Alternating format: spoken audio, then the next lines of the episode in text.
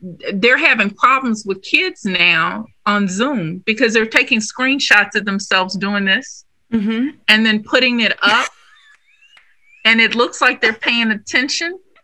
And they're not, they're gone. And so now our, our school district is trying to make them come back in because all these kids have pictures of themselves doing this. and so I was like, can some of these kids help me do that? What would that look like if in all my meetings I'm just like that? They're like, Froswa' is so engaged. Look at her. She's so interested in what we're talking about. And I'm over there eating a bonbon.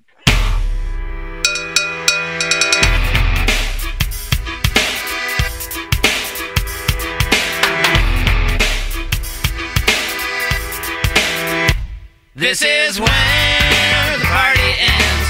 I can't stand here listening to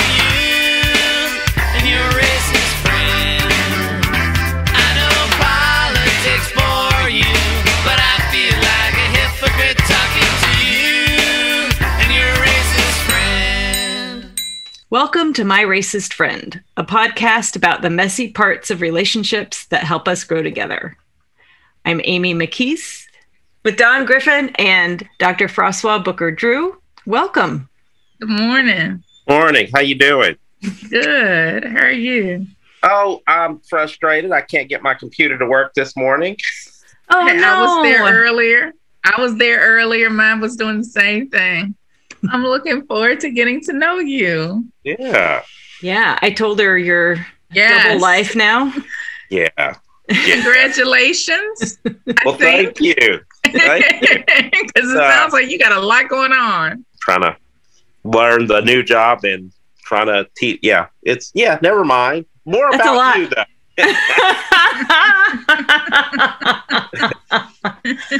so maybe you could tell us just a little bit about what you do because I'm there's a lot. I'll, I'll keep it brief. I serve as Vice President of Community Affairs for the State Fair of Texas. And in my role, I usually joke and say I make corn dogs and funnel cakes, but really in my role, I'm responsible for our philanthropic giving and our community initiatives and educational programming. But in addition to my work there, I am really proud of being the co founder of one of the first Black women's giving circles in Texas. Saturday, we're actually going to have our grant ceremony. We have raised over $50,000 of our own money, no corporate support, anything. It's just women putting their money in and then giving it to organizations that are led by Black women. Because what we do know is 0.6% of all giving in this country goes to organizations led by Black women. So Mm. it's a small amount. So for many of us, it was how do we, you know, use our funds to be able to make a difference, but really changing the narrative around philanthropy. So I'm excited to be able to do that both with my day job and, and trying to change the narrative there, as well as with this amazing organization we started in 2017. So So, Black Women Philanthropy, that's awesome. African American women raising $50,000 of their own money in the middle of Texas is, uh, that's pretty powerful. Mhm. we're proud because you know you're not talking about folks that are independently wealthy and many of them are in nonprofit spaces themselves i love the fact that so many different types of women and the age groups you know are it's just amazing to see women come together to do this and the camaraderie but people are taking their own money and investing in something like that it, it just speaks to the power of the collective brilliance that can make things happen. So I'm excited just to play a small role in, in that space. Wow. When you talk about changing the narrative, could you say a little bit more about that? I think that there has been this idea that philanthropy is always rested in the space of being white and being male and being wealthy. Mhm. And I don't think that we recognize that everyday people are philanthropists. We've always used that title for folks, you know, that that are names on buildings, and we go, "Oh, they're philanthropists because they've donated, you know, seven point five million dollars to X." But when you think about it, folks, especially Black people, have always been philanthropists, whether it is you know, I'm taking my money and I'm going to see the folks that are sick and I'm going to buy something for them. And I want to make sure that these kids have clothes. I mean, it's those little things of taking your your time and your talent and your treasure and giving that of yourself. I don't think that we see ourselves in that way. And so for me, it, it's helping people from an individual level begin to start seeing that you too are doing that. It may not be where your name is on this building, but you are making an impact in your community by using those resources to create change and, and help. You know, but it's also at this greater level of foundations beginning to to really think about who we're giving money to. And I'm really fortunate because I, I get to sit in that space at work. You know, as we talk about representation, there aren't a lot of black folks that typically have portfolios that are making major funding decisions. I don't even have a huge amount of money. That's not to say they don't exist, but giving then is based on these ideas of communities without really understanding those communities. And sometimes funding decisions are made based on stereotypes based on what we think poverty is and not recognizing the true systemic issues that create those situations. And so for me, it's like, no, how do we use philanthropy?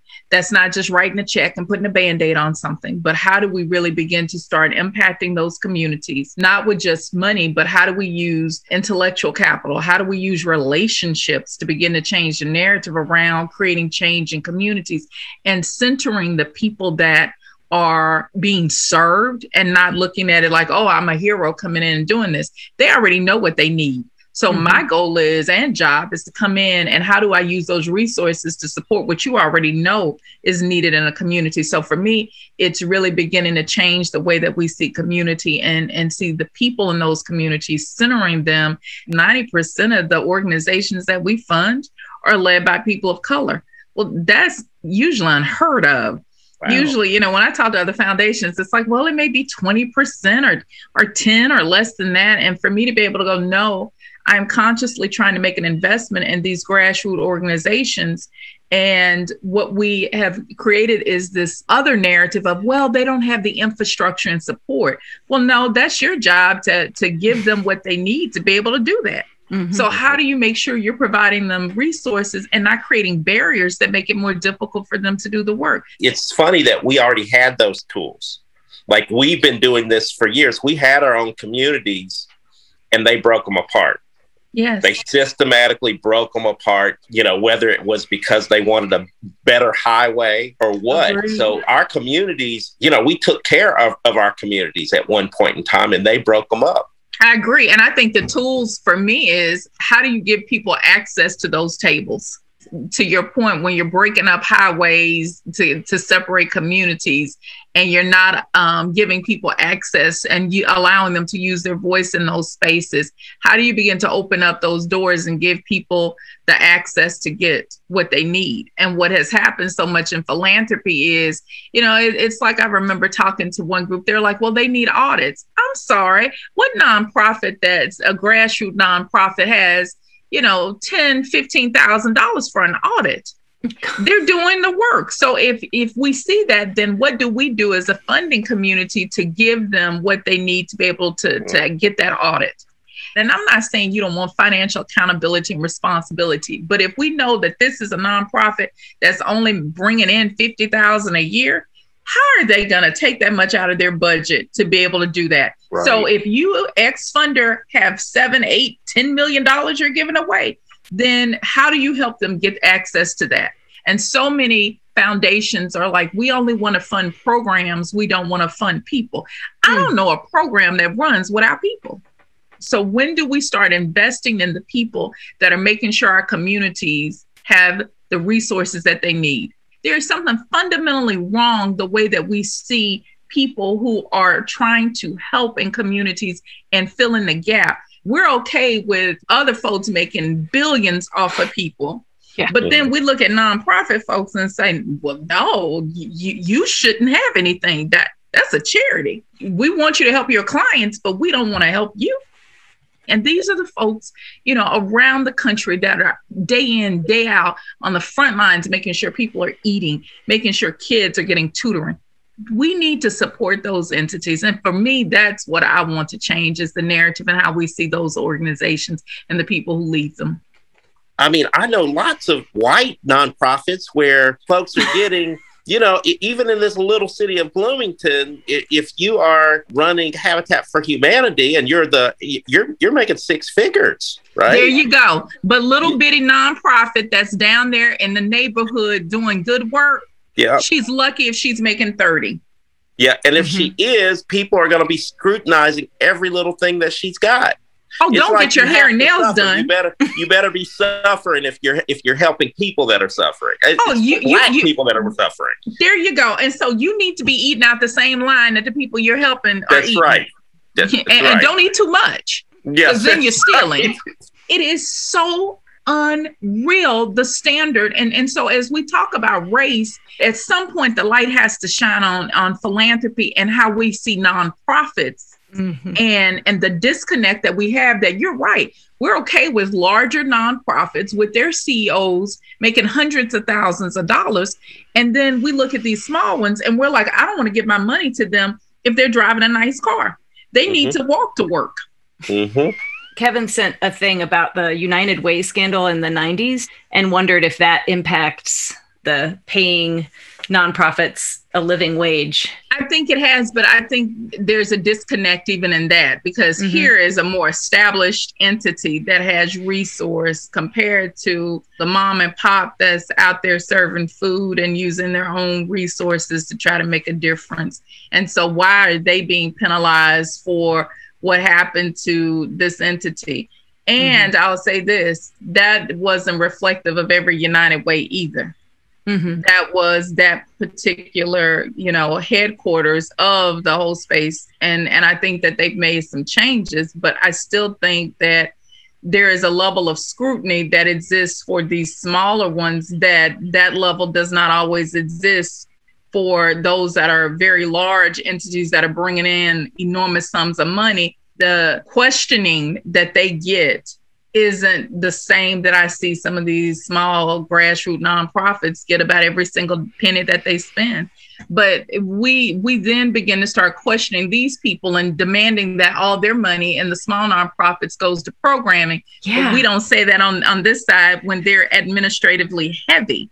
It's it's just wow what our expectations of poor people and our expectations of, of of those who have resource and are wealthy. It's just the craziest thing Mhm. we want more accountability because we're giving you our money and yet what people don't think about in philanthropy most philanthropists their money has been based on the backs of other people's work especially some of these older ones much of your money came from from slavery and folks you did not pay so you were able to use their labor to then benefit from it and then you want to decide how where that money goes no those people should be deciding where the money Mhm. goes Mhm. When we first opened the Bloomington Center for Connection, I I was looking up like how can I how can I offer more services to more people? What I heard was, well, you won't be able to pay people.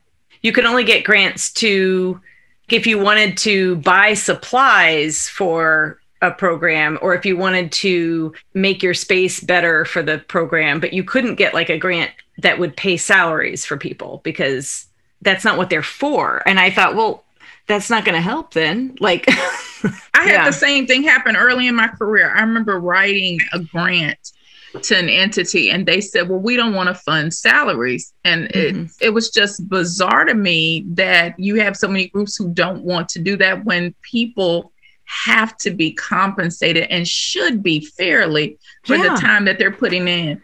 And, and and we don't have those questions. It's just to me the hypocrisy. We don't have those questions of of corporations where people are making you know gazillions of dollars that that's like well they have a product well these people do too their product is making sure that people you know are healthy and safe and thriving Mhm. and we don't have investment in that but that's okay and it doesn't have to be either or. Why can't both of those thrive and do well so that our communities can benefit from it? Because when people are good there is benefit for everybody. So Yeah. you want to stop the suffering then let's begin to start valuing people in a way that we're not going well you don't deserve it but you do.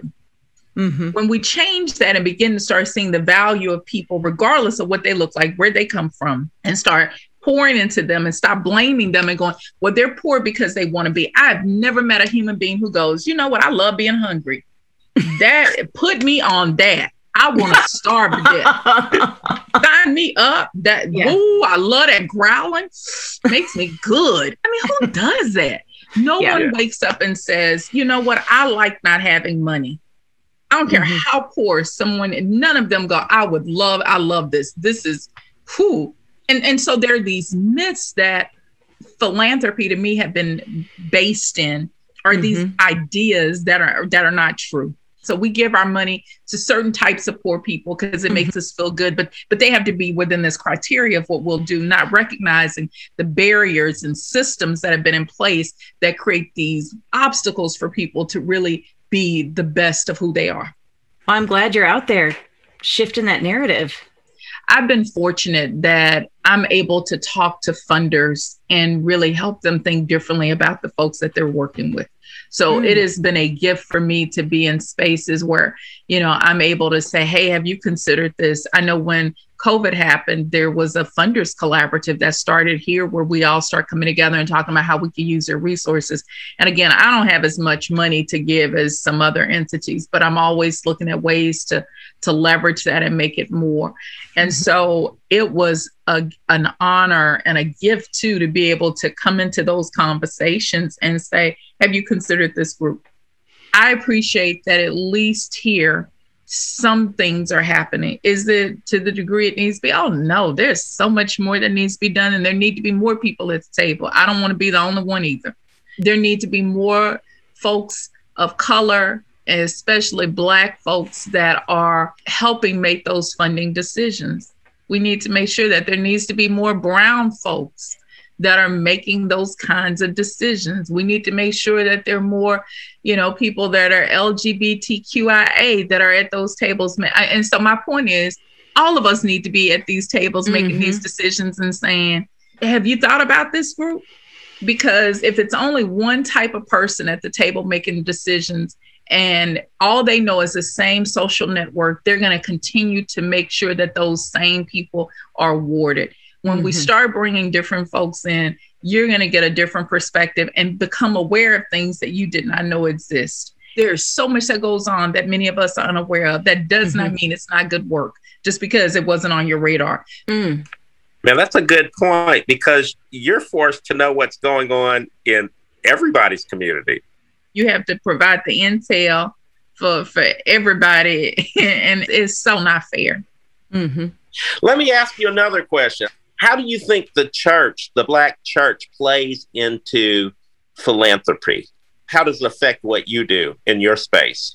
I'm in a unique situation because I attend a church that is so philanthropic. It is kind of the salt of the earth church. We don't have members that are very wealthy. I mean, we're doing 6,000 plus meals a month. Oh my god. I mean, during the the pandemic, I was so concerned about my pastor because he has been out there every day working with people, and I was trying to get PPE to make sure that he and the volunteers were okay. He's allowed COVID testing on the, the campus. And I remember when COVID first started, he put up a post on Facebook that just broke my heart. They were feeding the homeless. And this man said, I need a shower, Pastor. And he said, Well, I can't open it up because how do we make sure that you're safe? And he said, But I haven't had a shower in three weeks. So when, and this is right when COVID started. He said, I just want a shower. And my pastor said it broke him because he, even in that moment, he didn't even realize that he was able to go home in the midst of COVID and, and take showers. And that for this Wow. population, that had stopped. And he said, let me figure it out. And he did. He was like, we're going to, you know, do the cleaning protocols, make sure that you all are able to come in because we have a shower complex and, and then there's a clothing closet where folks can come in and get clothes after they shower. It is an amazing place where I go. And it is in the heart of South Dallas, which is like the hood here. And so for me, I get to see philanthropy from that standpoint where it's somebody who's in the community. We have an emergency room doctor who comes in and sees folks free of Wow. charge in that community.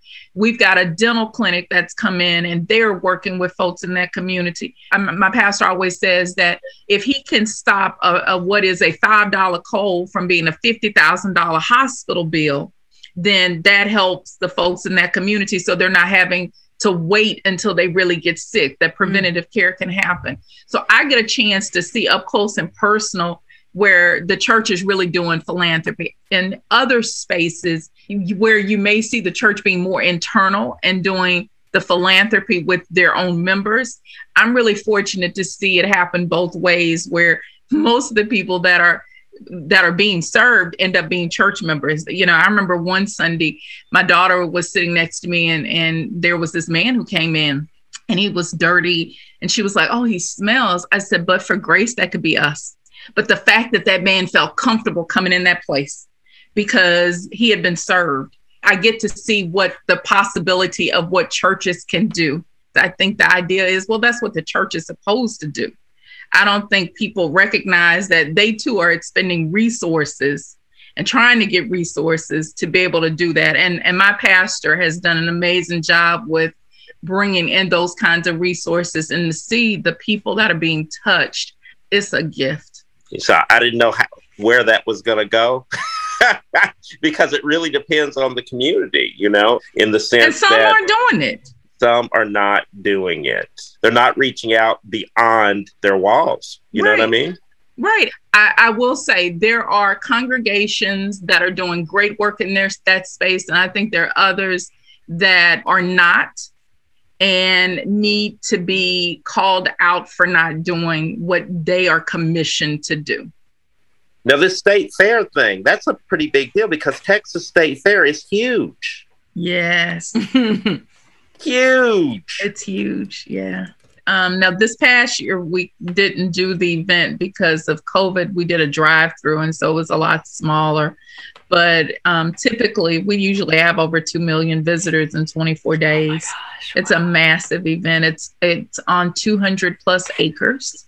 It's in Fair Park, which is a historic park in Dallas that has the largest collection of Art Deco buildings that were designed in the 30s for the World Fair.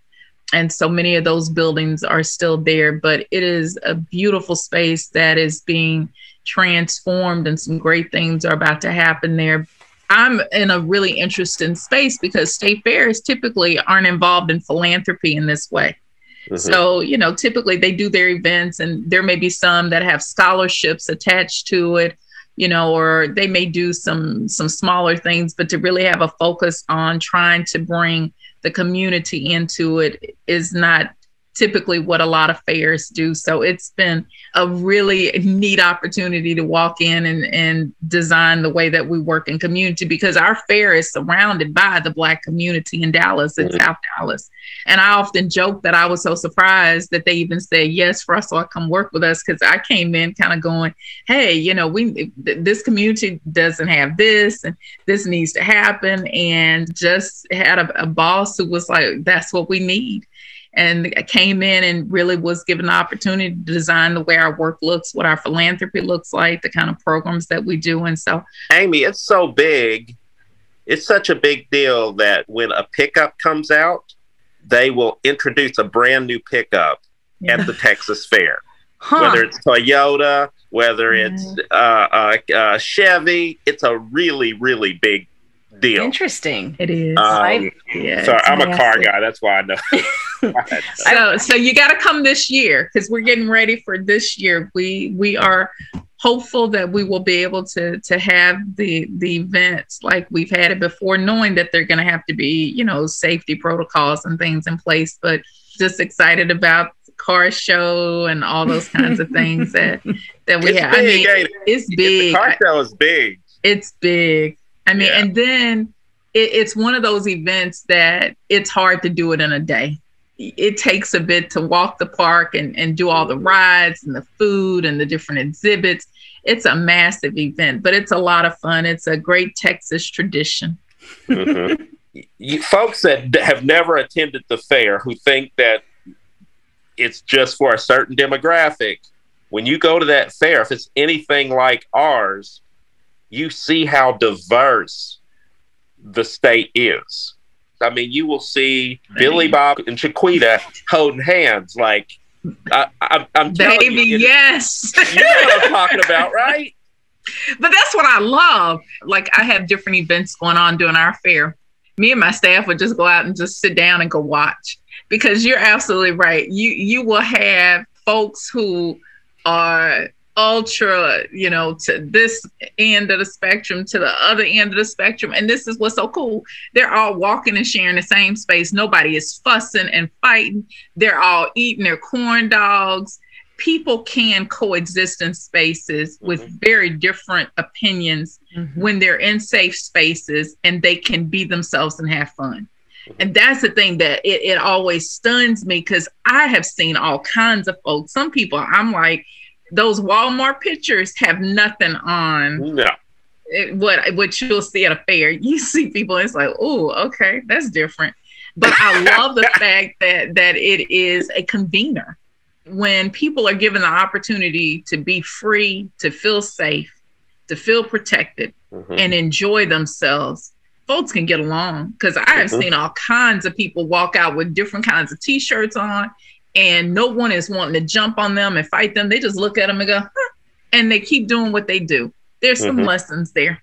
That's a good segue into something that I wanted to touch on.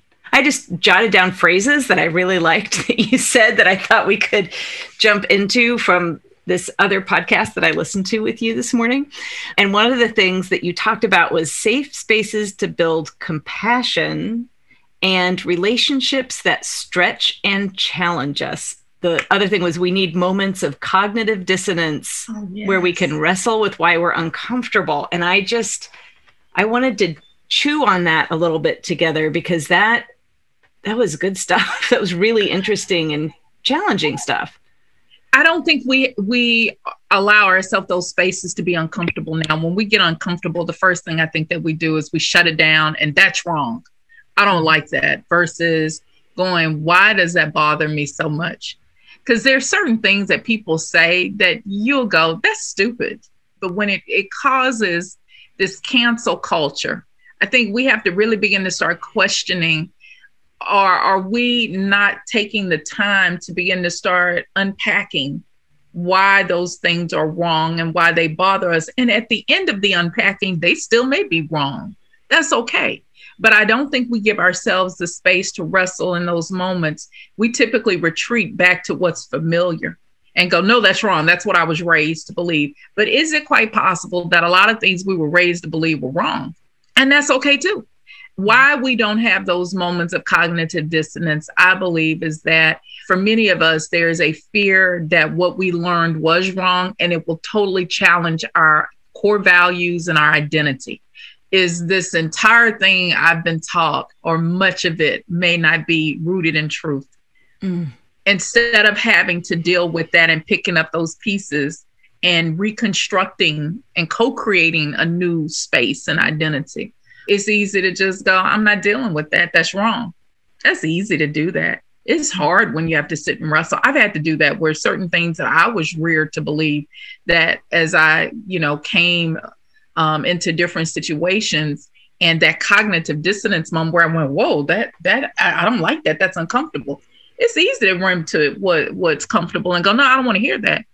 The true work that's going to happen if we really want to be better people is when we sit down and go i need to unravel and take off all the layers that really cause me this discomfort and be okay that the answer may be very different than what we thought. And that doesn't mean the previous answer was wrong or bad. It might be different. And that's okay. I think we eh, can have conditioned ourselves to to believe that there is only one way. And i tell my daughter this all the time. You you have to know that multiple realities can exist at the same time. We have conditioned a whole generation to believe it's either or either or and not to really begin to start going is it possible that it's both and mm-hmm. that what I believe can be true in my moment and what you believe can be true in your moment too. And I should be okay with that. Now, that's not talking about arguments and conversations that are harmful and hurtful to people and that don't give people the opportunity to be their best self and, and what they were designed and created to be. That's another one. I don't think we give people the opportunity to to really mess up and and then grow from it. You mess up and it's like, damn, you're out of here. Done. Not talking to you anymore. it fit with stuff that's been happening here. It feels like we've got some sort of binary you're with us or against us stuff. I don't know if this has been your experience, but to me, it feels a little bit louder right now than it has. It. It's dangerous, in my opinion, what is starting to happen with the cancel culture. And so, if you don't think the way that I do, God, you're awful. And there are some thoughts that are not very good thoughts that need to be called out. I'm not saying Yeah. that. You know, I'm gonna say something. I'm gonna. I have. I'm gonna do things that aren't necessarily right all the time because I'm I'm human, and I think we we have placed so much expectation on ourselves that then we do that to other people. And hell, I can't keep up with all the expectations I have on myself. So how do I do that to other people? And so there's this place of not having forgiveness. At some point, you just have to know that they're stupid people. They, just, it's just gonna be that. I think that you call out things that are wrong and that are not just, and you call that out. But at some point, you have to begin to start thinking about how do you invest your energy because that stuff will get exhausting Mm, after a yeah. point. Uh, it just it wipes you out and it becomes a distraction from really doing the great work that you could do because you're over there arguing with idiots who who at some point you're gonna become one because you're back and forth with that logic. Yeah. Some stupid you just can't understand. Yeah. And that we're all gonna do something stupid. Yeah, that's sort of our motto on this show. when I go back and listen to some of the earlier ones, I've changed. I've learned stuff. There's things that I said that when I hear it now, I'm like, oh, oh, really? like, That's important. mhm. And what happens if we just cancel you and go, Amy, those first couple episodes, you're out. We're not talking to you. You don't deserve to eat. You don't need a job. We just tell you, get your ass gone. how, how does that help you? And how does Yeah. it actually help other people? Because then they don't get to see the growth and experience that in you. And then I think Yeah. my concern becomes when we do that to folks when they made dumb decisions at 15 and 16 years old and then they're 30 and 40 years old and we're holding that i know the person that i was six months ago let alone 16 years ago Mhm. i've evolved and there's some things that have changed and my opinions have changed about things so if i know that happens to me god i've got to know that it happens for other people too i'd like to believe it does like that's really an optimistic take. I think part of it is like this idea that people don't change. I don't know. If they don't, I don't know what I'm like, I don't know what I'm doing. I think that there's some fallacies in what we believe about adult development too. You hear the expression old dogs can't learn new tricks. And I think research has shown that adults can change and their thinking can change and that there are plateaus that exist within people's thinking. So are there people who don't change? Sure. But there are people who do. And I think we miss the opportunity when we lump everybody in these same categories. But we do that for everything. Our brains are wired to categorize everybody in these little boxes mm-hmm. because it's lazy. And mm-hmm. it, it, it takes too much time to sit down and go, wait, I got to get to know Amy, you know, and, and understand that she's not like that Amy. We do that with with age. And we look and go, well, you know, folks don't change. Well, they do with time and experience, I promise you, life has a way of either you deciding to change or you're just going to stay stuck. And there are people who are stuck, granted. That's one of those Right. plateaus they don't get, yeah. you know, through. But many of us are going to. You you you can't exist in certain worlds and spaces if you don't and Mhm. you're going to have certain experiences that make you go, huh. I think we have to create these spaces for cognitive dissonance And what happens is for many of us, when we are faced with information that's uncomfortable, our first response is to shut down and go, oh, I don't like how that feels. This is awful. I'm going to go back to what I believe because I know that to be true. And you stay stuck in that space. I think we need to create these spaces where we hear information that we're not, we don't like, we're not accustomed to, and we wrestle with why does that make me uncomfortable? What, what is it about that? And so, what you're seeing, even politically, is when I don't like what you say, I, immediately I'm going to just go versus sitting down and going, why does that make me uncomfortable? And you still may come out on the other side and go, I still think that's stupid, and that's okay. Right. Right. And and I I, I have to know in my own life that I have messed up. I have effed up. I have to give myself grace. So how is it okay that I can give myself grace and not extend that to other people? So what it says to me is we don't even give grace to ourselves. So that's why we don't give it to other people because Mhm. we don't believe that we're worthy of of saying I'm gonna mess up. I, I I make mistakes. I can learn from them. We don't believe that about ourselves. We we definitely don't see that in other people that that possibility exists for them. So what you have is a whole culture of people who go, "You're out. You're out. You're out. You don't matter. Don't want to deal with this. If you don't say what I say, then you're going to hell." It's problematic. Yeah. Voluntarily inviting moments of cognitive dissonance, that's hard to do. Oh, it hurts. Yeah. Oh, it hurts, especially if you've been conditioned to believe a certain way. That stuff hurts. But we need more of those moments. Mm. Mhm. You are not going to grow. And what you do is you close yourself out from the possibility of having amazing relationships with people who think very differently than you do. You know, and I'm a person of faith, but if I am to believe that people are created in the image of God, then I have to believe that people are created that in the image of God, even if they look and, di- and, and believe differently than I do. Does that mean that they're bad people? Hell yeah. They're people who don't always do the right thing and who make bad decisions. But at the core of that, I still have to believe that there is some goodness that exists in, in people. Otherwise, what I'm saying is, then there's no goodness in me. If I don't see it in them, then I'm really condemning myself too.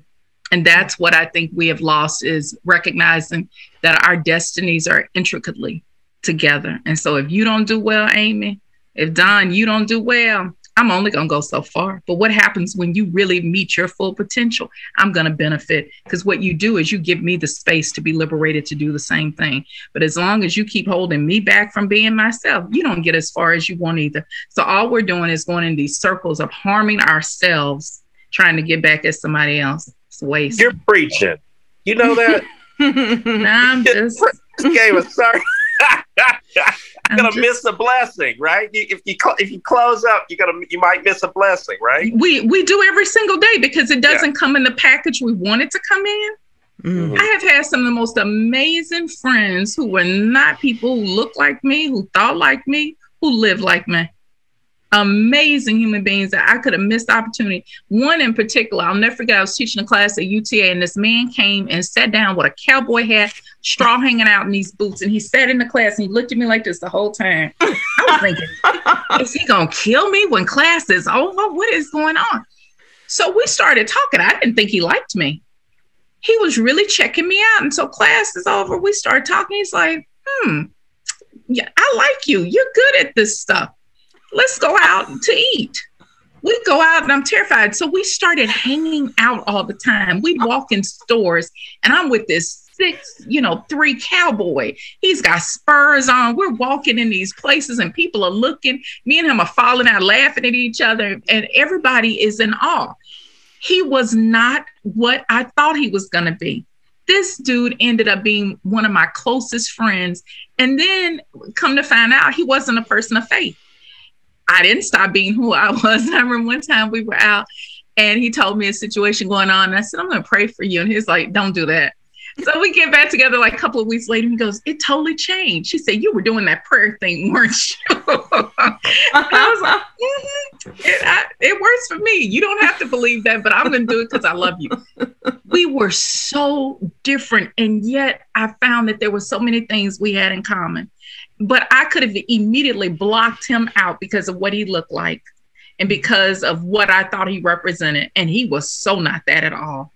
amazing human being. And so I have learned that you have to be very careful because you miss opportunities. And he was a gift to my life. I think what I'm suggesting is we have to be willing to give ourselves a chance and not have such unrealistic expectations on ourselves because then we put that on other people. And that's not mm-hmm. fair. And we all miss out when we do that. Yeah. I'm definitely better because of the people that have come into my life. Oh, me too. Otherwise, if I was around people who are just like me, and and there's nothing wrong with that. Don't get me wrong. You need those spaces for your identity to be affirmed and for there to be commonality. But at some point, we're all resharing the same information. The goal is to get from this idea of bonding social capital to bridging social capital. How do we connect to people or, or linking social capital? How do we Mhm. connect to people that are very different than we are? And we're sharing different information because now my blinders aren't like this. I have more information to begin to see more opportunities that may exist because I've got all these different ways of thinking that are now speaking into my life. Mm. This has been so it was so worth the wait.